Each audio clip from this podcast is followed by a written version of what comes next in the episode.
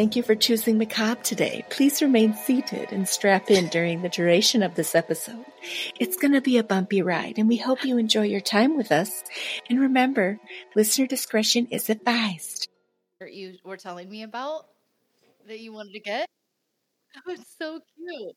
I love it. And it goes Yeah, so well drinking with the. Yeah. Well, I mean, I wish I was also drinking coffee this morning. Um, yeah, no, I fucking love it. And I you out of fa- bed too early. No, no, I would have had coffee. You want to know what fucking happened? Um, long story short, the bag opening is all messed up. And when I went to pour the grounds in the coffee pot, it fucking went everywhere. Oh no. So it is currently sitting on my counter with the lid shut because it is full of coffee grounds, literally everywhere. Oh, I'm sorry. No, it's okay. I, I just have water and we're gonna make do this morning. What's on your What's on your cup? Skeletor. He's in the sexy pose. Yeah, I fucking love Skeletor. That is great. You know, I used to have the castle when I You was a kid. did? Castle Yeah. Grayskull? Yes. Dude, fucking love He Man. It's such a good time. Yeah, that was a yard sale win. Heck yes. We're old. Fucking love it anyway. Yeah, I know. I, I have years on you too, so It's okay. And I am a person that like shit before my time, so there's there's that also. should we um should we catch listeners up on your recent anything? Anything you want to say? Oh man. Well, um October was a roller coaster of a fucking ride. Um it was for the show which is fantastic and we're going to talk about that a little bit later. Uh listeners, we are we're recording a little bit ahead of time. So this episode won't air until December, but we're recording it early November. So we are still riding the high of what you have given us in October. So thank you. We'll talk about that later as well. But um yeah, in a month span, I think this is the most uh roller coaster my life has ever been. Um I went on a family trip. I had a funeral. I had eight birthdays uh, for family and friends, and I got engaged. And then And then I got COVID for the second time. for this fucking second time. Um, the last time I had COVID was in 2021, and I never wanted it to begin with, obviously, but I definitely never wanted it again. Yeah. Well, now you should be good for a Yeah. while. I Yeah. should be good. So uh, we'll see how this episode goes since you probably haven't had to do a lot of talking. No. recent. So yeah. Yeah. And I went to a show last night because I've been I I mean I don't I'm not positive or anything anymore. I'm very cautious about that kind of shit. Um I've been good to go now for a week, but um I went to a show last night and let me tell you my body pains are still lingering from COVID and um I did not go in the pit this time. I couldn't do it. I'm always in the pit. wise decision, lady. Yeah. Oh man, especially since at one point um they split the pit and decided to do it was a hilarious mosh. Um it was it was awesome to see from afar or like above it, you know. I was like, "Oh, fuck yeah. This is great." But yeah, I'm glad I wasn't in it cuz I uh, woke up this morning and I um, have bruises from um, the railing I was leaning on. That's that's the quality of my body right. Great show though. Great show. Uh but yeah, so So it's going to be a morning. It's gonna be a today. morning. Yeah. I apologize for my voice. Um, but we're gonna do it. yep. So bear with me, listeners. I'm so sorry. We're we're back in the swing of the season now that Yeah. over. So what are you hitting us with today? Today we're covering T. And some of you may know the topic, and some of this uh, may be new to people. And I'm very excited to cover it. It's a little bit of a different take on what we've done so far, but it's a pretty gruesome event. And I think that it needs to be a little bit more out there in the public. And actually, last month in New York, they actually did put up a new memorial for this particular event. And we will talk a little bit about that too. So it is kind of coming back into light for people um, in America, talking about the workforce. T is for Triangle Shirtwaist Factory. It's considered one of the deadliest industrial disasters in the US in US history. And what do you get when you have a building fire with only one fire escape? Death and disaster. Let's talk about that and what life was like in a factory and why the workplace safety exists today on this episode of Macabre. Thank God for that. Yeah, thank God for that. This is the reason why we have things in place now. So, if anything good came out of this situation, it was that people are, more conscious of safety in the workplace now, uh, some more than others. But this is why this is super important. We need to do, we need to go back into the industrial revolution and talk about what the hell that was and how it completely changed how we live today. How humans have worked over the centuries has dramatically changed, and we used to use rocks and sticks, and somehow now we're asking AI how to write a business plan. Quite the evolution. yeah. Or how to lose weight. Or, or how to do yeah anything. we're asking ai to do a lot of shit now um, when the industrial revolution hit though it transformed the societies around the world very quickly uh, from farming and master crafts to machines and fast manufacturing forever changing the lives of not just the working class but the way that everyone lives today it all began in Britain in the 18th century, and from the spread, it spread from there worldwide very quickly. The French were actually the first to coin the term French Revolution. French, oh gosh, Here. Industrial Revolution. Here we go. Because COVID brain. Because we just did rope scare. We did. That's coming out. Um, so it's really funny that I would put that out there because I still have Robespierre on the brain. But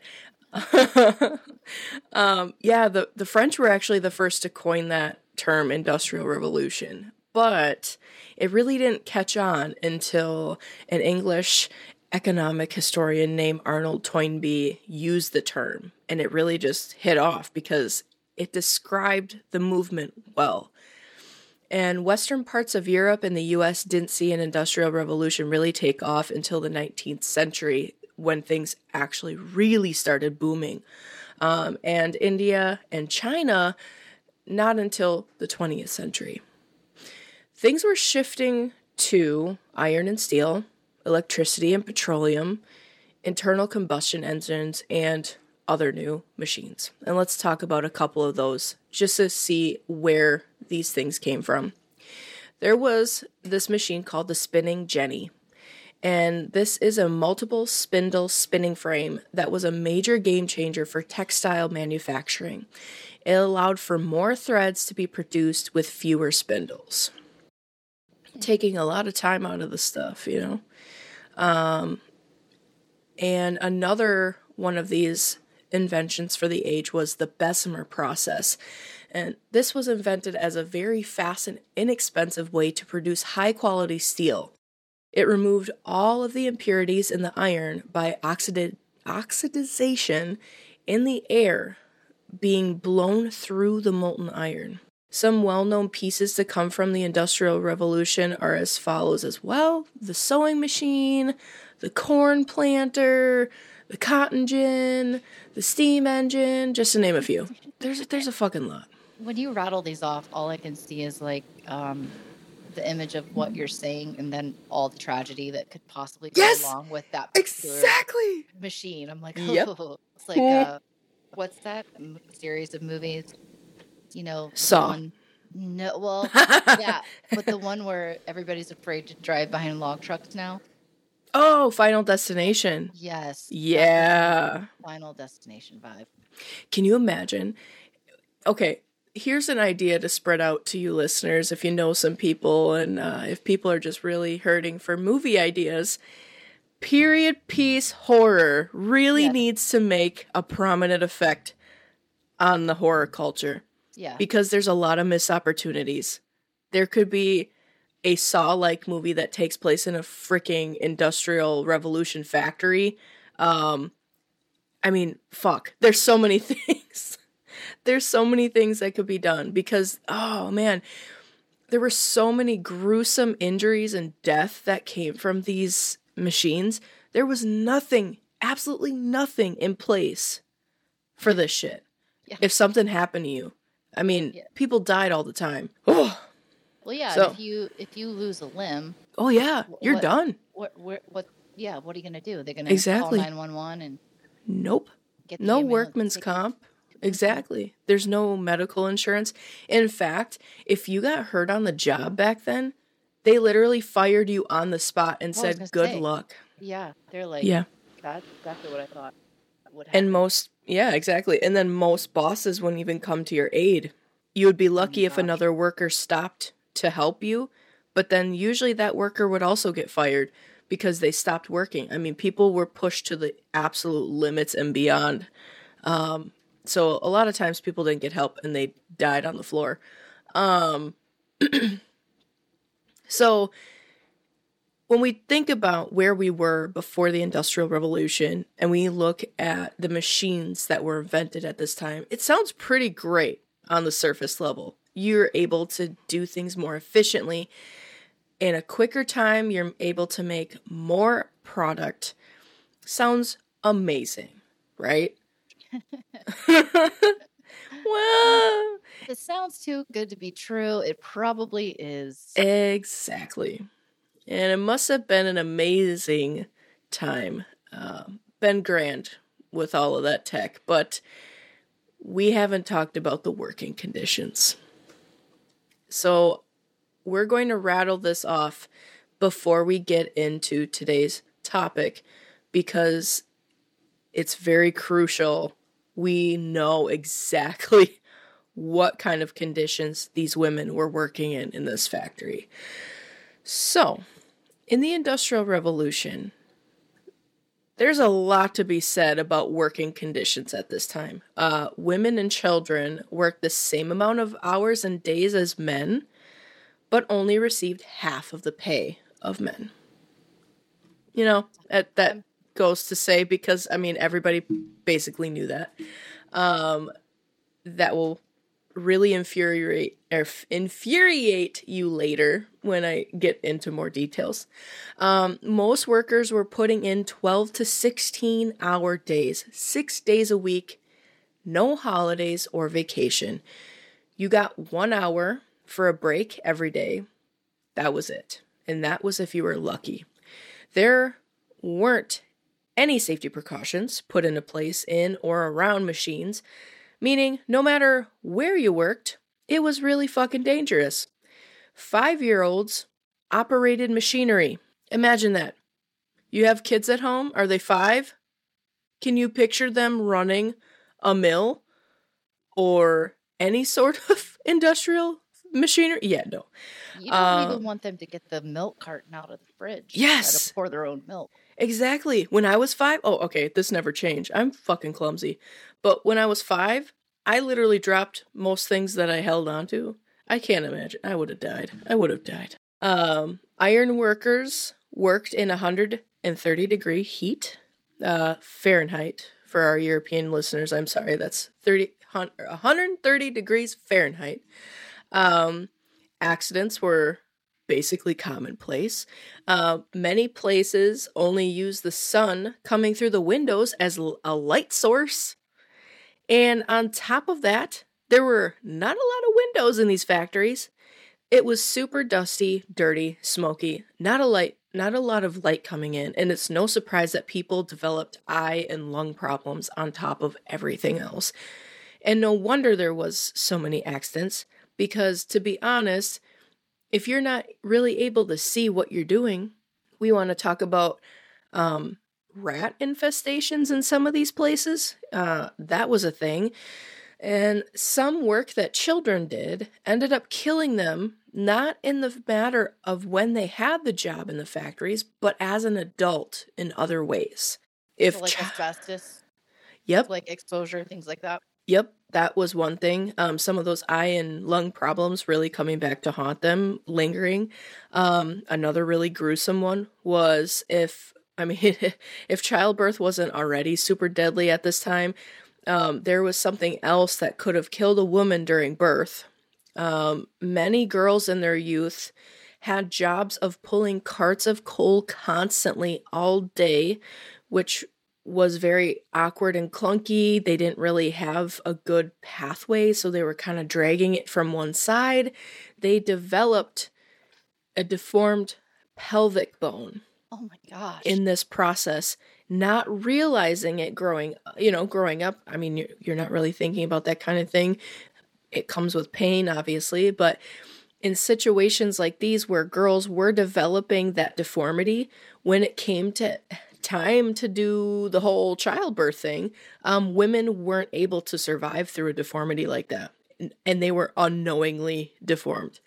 Um, I can't even I mean, fathom. So I'm wondering Yeah. what was actually happening. Like, did it make it more shallow? Did it like tilt it the opposite direction? right. It's a really good question.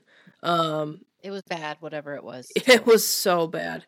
Um enough i mean enough of a deformity to really make it a zero chance of living through childbirth um ugh, i i cannot even imagine um children were often left with illness and deformities from their jobs that they had anyway uh, it didn't really matter what kind of work they were doing um, especially since it's so crucial during this time for children to have nutrition and development. And if you're not getting that, you're working the way you are, you're not living a long life and you're probably going to have a pretty painful one.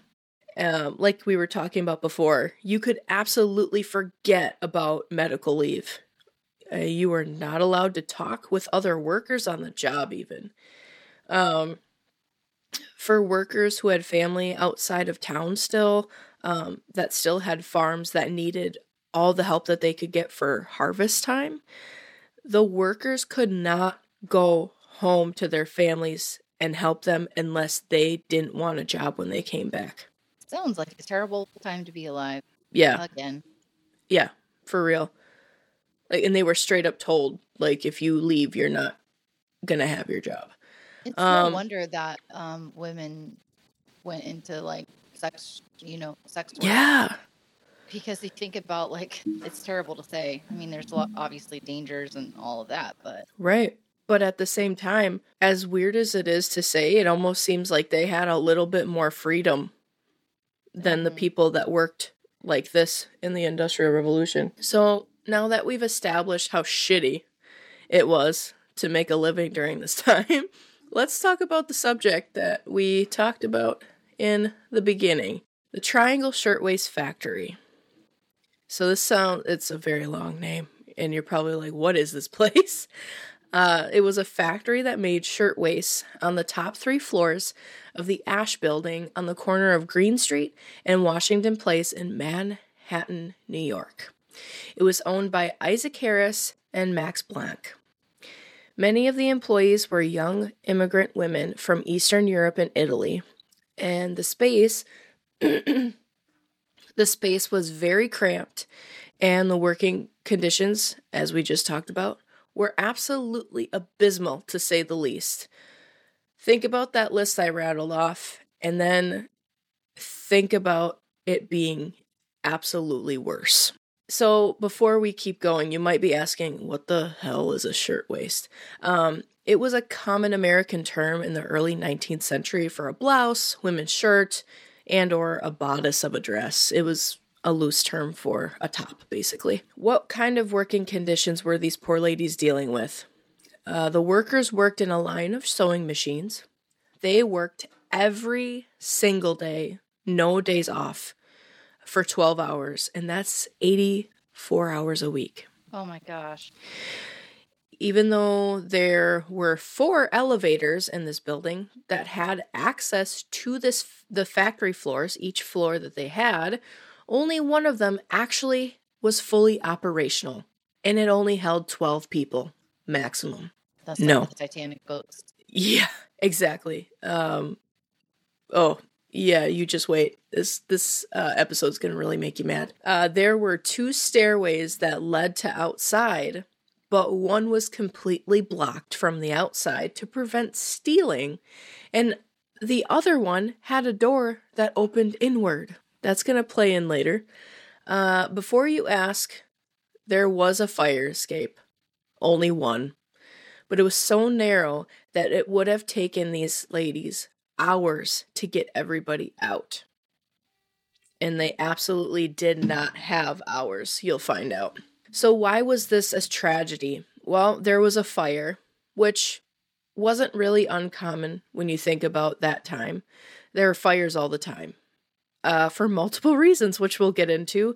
Um, the owners are not my favorite. Um, on the afternoon of Saturday, March 25th, 1911, there were 600 workers having another day at the factory.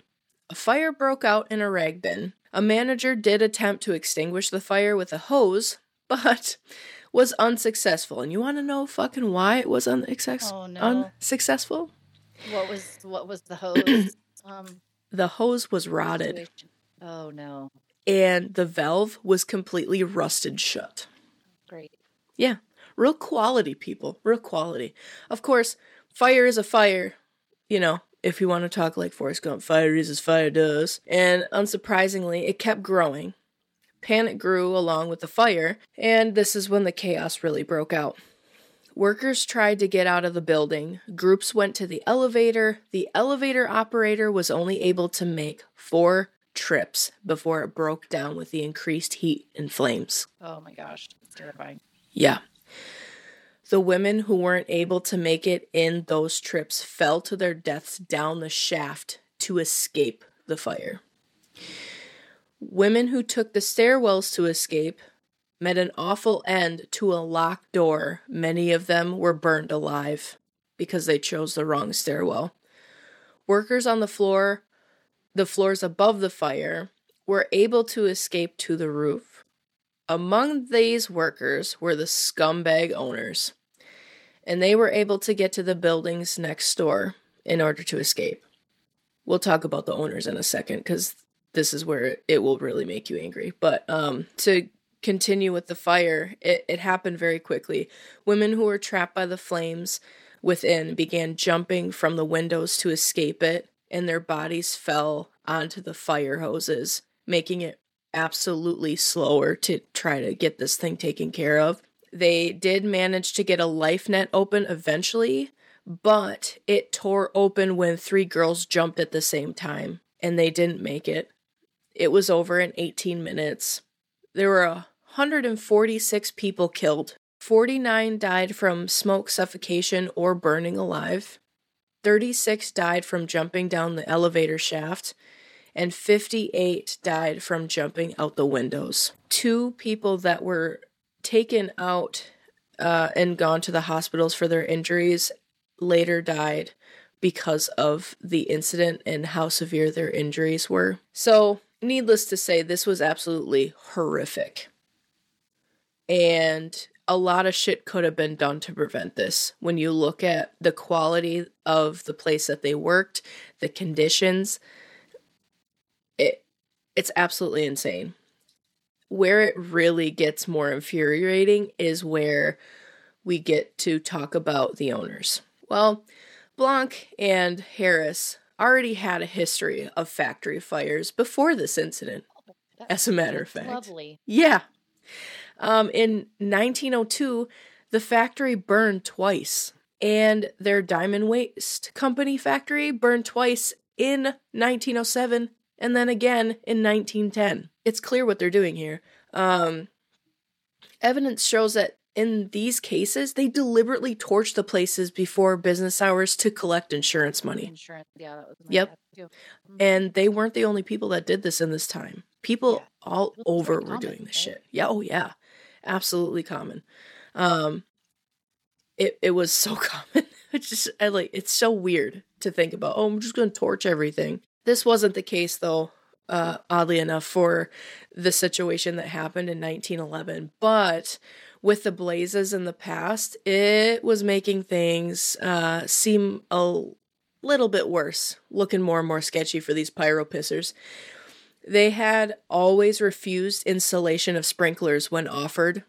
Uh, they never had safety measures in place for any procedure that was done in the factories. They even had policies designed against their own workers. Despite the women working 12 hour days, they were only paid between 7 to $15 a week, which even for this time was not good. In 1909, uh, there was a movement. The International Ladies Garment Workers Union led a strike demanding higher wages and shorter hours. Who's fucking surprised? Blanck and Harris's company was one of the only ones that resisted this movement. And these fucking asshats hired policemen to put the women who were involved with the strike in jail. They even paid off politicians to turn a blind eye to the sketchy shit that they were doing. To be honest, if one of my former coworkers was around during this time, they would have been in league with these micropeens. I I once worked for a really great fucking company, and I'm not gonna. Do not be named. Yeah, they will not be named. They don't deserve my time. They can go get fucked by a smoldering piece of timber since they love fire so much. Pieces of absolute garbage Blanck and Harris were. All right, listeners, it's it's time to pause the episode to grab something to punch. Because if you weren't angry before, you're really gonna get really pissed off now. Uh Blanck and Harris were put on trial for manslaughter charges for the Triangle Shirtwaist Factory fire, as you should, you know. Despite the plethora of condemning evidence, the grand jury decided that they weren't guilty. They had to be liable. I mean, even if it wasn't for land, uh, you know, manslaughter, as the owners and being so neglectful of everything, they were fucking guilty of that. Yeah. Well, that's a situation where they were paying people in power to Oh yeah, get them off the hook. Absolutely. And to make matters worse, in order to settle other lawsuits, they paid sums to each victim's families, which at least they did that. But you want to know how much? Yeah. Oh, guess this. For each person, they paid their families $75. And you want to know what their insurers paid the owners for each victim? $400. So they made a profit. Oh, yeah, a major profit. 146 deaths. Insurers paid out 400 for each victim, and they only gave the families $75. Oh, yeah. Well, if there is a hell, hopefully they're burning in it. Oh, yeah. I hope that timber stick is real sharp for them. Mmm. It should be. Oh, oh. I have a lot of words. I'm a little pissed off. I will keep the rest of those thoughts to myself on those two. They can they can just go get fucked. um so that is the tragedy of the Triangle Shirtwaist Factory. It was so quick, it did so much damage, and unfortunately, this was not the only incident of workplace disasters. It was just one of the biggest. And it really did make an impact across America when this did happen. And the only good thing to really come out of this is what we now have in place for work conditions. And they are constantly evolving. There are even like businesses that work on working conditions and are Yeah. constantly involving it. This is how catastrophic this event was, and it really opened a lot of people's eyes. This had been the first major impact on America since the major reform. Um, this was just unheard of. And to have so many needless deaths for something that could have absolutely been prevented in the most simple way possible. Opening up the fucking door, first of all. Um, having a ratio of how many employees versus how many exits, how many people are working in a line, how many people are on one floor. I mean, this stuff in nowadays is just common sense. And we we should be very grateful for what we have today because honestly, I could not imagine working in a factory like that back then. No, lucky me, I get to work from home. Yeah, me too. You think about that now, that's such a cushy job. And mm-hmm. it's it's easy to get wrapped up because yes, jobs are really stressful. No matter what you do, they are stressful. But try to think about the situation the next time things get a little hairy at work because you might have a lot of emails that you need to get back to. I'm not calling you out. I'm calling myself out about the work I do. I get so flustered at some stuff at work that there's so many things that I can't get done. There's just not enough time in the day. Just think about what this was. You could be in a factory right now. Because Yeah. honestly, some factories still are not ideal when you uh, around the world. Um we we are very lucky. So count your lucky stars every once in a while, listeners, because it could have been like this for you at one point. Um, luckily now, uh, the Factory Investigation Commission was created shortly after this incident, and they started making some major changes, which was only beneficial. So something really great to come out of that. On April 5th of that same year of the incident, a march took place in New York on Fifth Avenue to protest working conditions because people were seeing it and people knew they were experiencing it and they had had enough. Over 80,000 people attended and people listened for once, which is amazing. So let's talk about some closing thoughts and let's talk about why we did this topic today and why it's relevant now. This, of course, was one of the most famous industrial disasters in American history. The saddest part about this, besides the 146 lives lost in this fire, was that this could have been prevented. And the incident, the deaths, all of it, it could have been prevented. These deaths are a direct result of the lack of safety features and locked doors. The only good to come from the horrific tragedy is that it opened people's eyes in this time to the true dangers of what working conditions truly were during the Industrial Revolution. People were finally seeing the problem, and because of this, laws and restrictions were passed to protect the health and safety of workers. Fast forward to last month in October on October 11th, the New York Times published a story on the memorial they put up in remembrance of the 146 victims of the Triangle Shirtwaist Factory. Prior to this year, there was only a bronze plaque in place stating what happened. This new memorial is just outside the building that once held the factory. And among the spectators were descendants of some of the victims.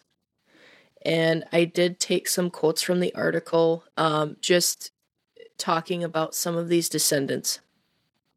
Quote, it is gratifying for all the family members of those who died in this tragic fire to know that through the memorial, this and future generations will learn about the fire and its significance in labor history, Suzanne Pred Bass said during the dedication ceremony, which drew a crowd of hundreds. Two of her great aunts worked at the factory, and one of them, Rosie Weiner, died in the fire. End quote. Another quote comes from Erica Lansner, 65, who attended the ceremony with her cousins. She said that it was a great honor to see their great aunt Fanny Lansner's name etched on the memorial and to know that that was not only a victim but also part of a legacy of change in labor history and fire regulations. Her great aunt, an immigrant from Lithuania, helped bring other women to safety before the elevator stopped working, Miss Lancer said. She jumped to her own death once it became clear to her that there was no escape. So It's so sad.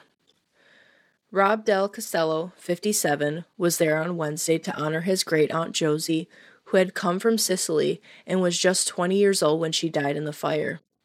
It is incredibly poignant and compelling, he said of the memorial.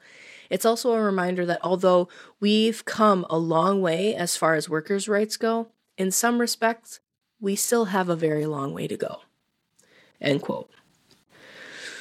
Woof. What a topic to cover this morning. Yeah, You we went went. We, got dark and heavy. It got dark. early yeah, morning. it really did. Ooh, I, I probably need a coffee for that one. I was thinking to myself, the most dangerous thing about working from home is how close I am to the refrigerator. It's true. It's true. You think about all the snacks in there. Yep. Do the drive-by charcuterie board. You know. that is one thing I always have on hand. Always. always. yes. Dang it. I love a charcuterie board. It's so good. We always end up here. We do. hey, that's okay. We need to make it a little bit light. You know. Oh, shoot. Sometimes it's just a charcuterie board can make it better. Well, what do you think about? We should probably kind of let listeners know what we have coming up. I know we've got. um We were talking about doing a special episode Yeah. for the letter X, Yeah. which will be done. I think that'll be that'll air early in the year, the new year. Yes. think I think it lands on our around our anniversary time, Yeah, which is kind of cool because of Yeah. what we're planning on doing. So yeah, let's talk about that. Um, before we wrap up today's episode, listeners, um, we have some really exciting announcements for you before we say goodbye. So, without further ado, I know we, I know we talked about it in the beginning of the episode, but first of all, this again, this is our first time recording since October ended, and we just want to say thank you you guys have been sharing your stories with us and personal messages and it it really means the world to us. We are blown away by the responses that we've gotten. We did not expect this level at this point in our show because we're still so brand new. And also, your costumes were freaking epic. Yes. Uh, speaking of, I did reach out to the winners uh, to get addresses to send out those little gifts. Yes. And then I think you and I might even do a little something offline. Of course, they'll already know about it at the point this airs, but um, Yeah. I have a thought on that. And then, yeah, so um, still trying to get those reviews. Yep. Exactly. So Um be immensely helpful. Yeah, absolutely. Um, keep growing the show so we can continue to do this stuff. Um, we have a lot that we have to talk about. We we have got we've got a lot going on, um, more than we thought we were going to have at this time, and we we have you guys to thank for that. So thank you so much, um, not only for making October special, but for making every episode special because you guys are freaking delivering and we freaking love you to pieces. And as Halley was teasing you with the idea a little bit late uh, earlier on, uh, we are working on some things that will give us the opportunity to engage with you guys more. One of those things is episode content. Yes, we're going to talk about the anniversary thing at the end. I, I like the suspense. Um, episode content. Yes, that's right. It's official, my friends. As some of you may know, our hometown macabre episodes are topics that you write in about. And that's why we encourage you to continue to write in topics because we cover things that you want to hear. We don't want to just honor you with the hometown macabre episodes, though. We have decided to do something a little bit different as well in the alphabet episodes. Going forward, obviously, we haven't had one yet, but we're making it happen now, and we want to give you enough time to really write them in. Our Y episodes are going to be Y is for you pick. So send us your requests, and we will hold a drawing and announce the topics on the Facebook page. Keep them coming. If you have multiple, that's totally fine. Um, we want to do a topic that you guys write in about. So that will be what we do. Um, we're working on always, always, always. We're working on bonus content for Patreon, more hometown macabres at this moment. So keep sending your topics in. Um, we are also going to have a very interesting episode for X.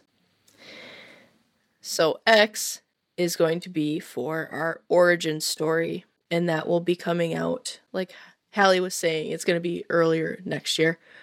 Um, we are going to be talking about how we met and why we're doing this crazy thing.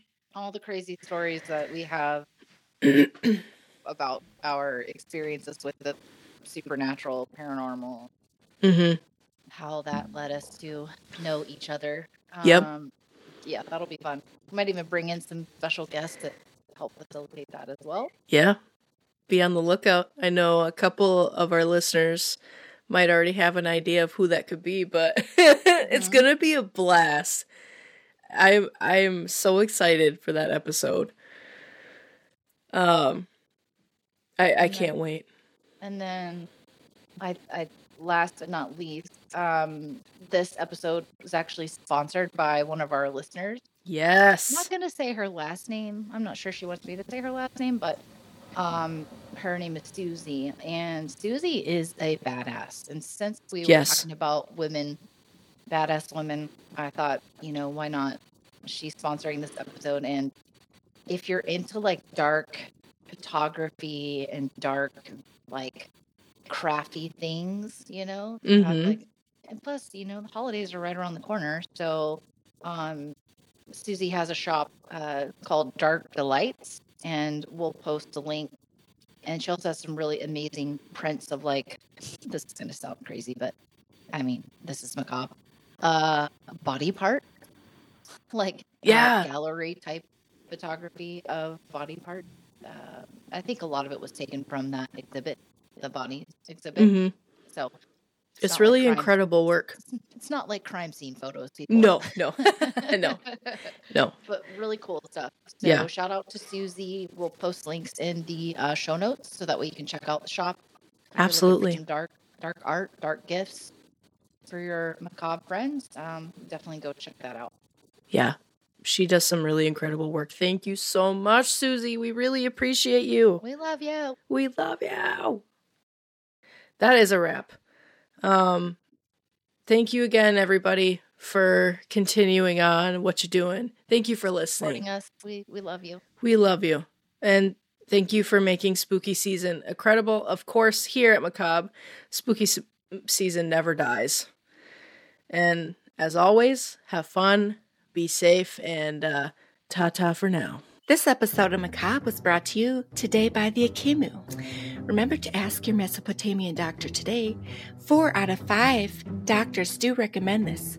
You may be susceptible to becoming an Akimu if you do not check out the macabrepod.com website. Email them at that's so macabre at gmail.com. Join them on Instagram, their Facebook group, or not join them as a Patreon member. You could definitely be susceptible to becoming an Akimu. You can also be susceptible to becoming a Akimu if you forget to rate or review this podcast. And if you forget to show your love and appreciation for the ladies of Macabre. Thank you.